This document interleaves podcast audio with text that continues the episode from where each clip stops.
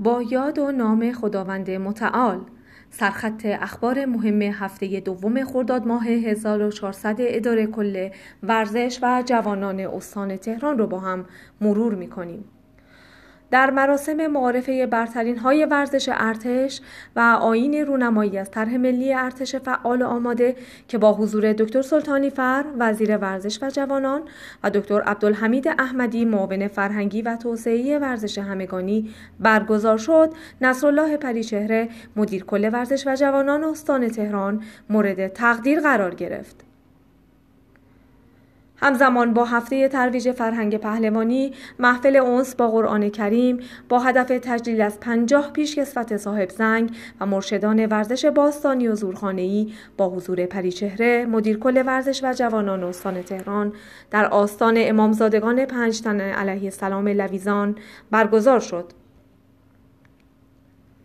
با حکم مدیر کل ورزش و جوانان استان تهران، علی ازخر پرگلفزانی به عنوان مسئول کمیته تجلیل از افتخارآفرینان و ورزشکاران تهرانی اعزامی به بازی‌های المپیک و پارالمپیک بیست بیست توکیو منصوب شد.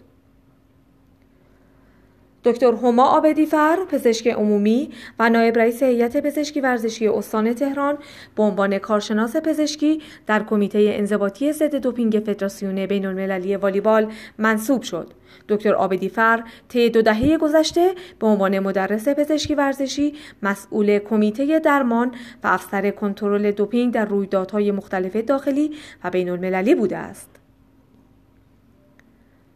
با مشخص شدن نفرات برتر مسابقات انتخابی تیم ملی جوانان و نوجوانان تیراندازی با کمان، ده کماندار تهرانی به این اردو راه یافتند: ریحانه طالبی، هلیا یوسفی، سبهر بابایی، عرشیا خرمشاهی، آریان رضایی، محمد پارسا رحیمی، محمد حسین گلچنی، آرزو عسکری، تکتم علیلو و مبین رمیار ده سهمیه استان تهران در تیم‌های ملی جوانان و نوجوانان هستند. نصرالله پریچهره مدیر کل ورزش و جوانان استان تهران با حضور در هیئت فوتبال ضمن حضور در جلسه هیئت رئیسه از کمیته ها و دپارتمان های این هیئت بازدید و بر اهمیت موضوع فوتبال و فوتسال بانوان تاکید کرد و مقرر شد ورزشگاه تختی نیز در ساعاتی از هفته توسط بانوان استان مورد استفاده قرار گیرد. وزیر ورزش و جوانان در مراسم تجدید بیعت با بنیانگذار انقلاب اسلامی در مرقد مطهر امام راحل اعلام کرد جامعه ورزش و جوانان همواره در کنار آحاد مردم در تمامی صحنه‌ها حضور یافته و در راستای حفظ ارزش‌های نظام در تمامی میادین جهت کسب افتخار برای ایران عزیز تلاش می‌کنند.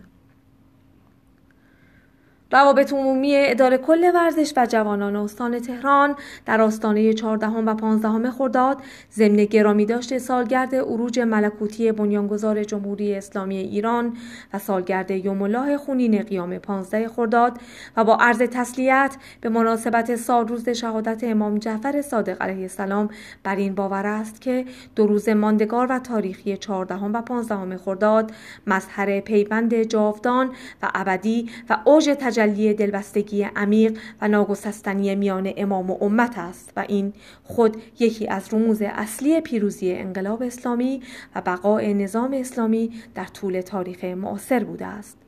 با آرزوی توفیقات بیشتر برای جامعه پرافتخار ورزش و جوانان استان تهران، خدا یار و نگهدارتان.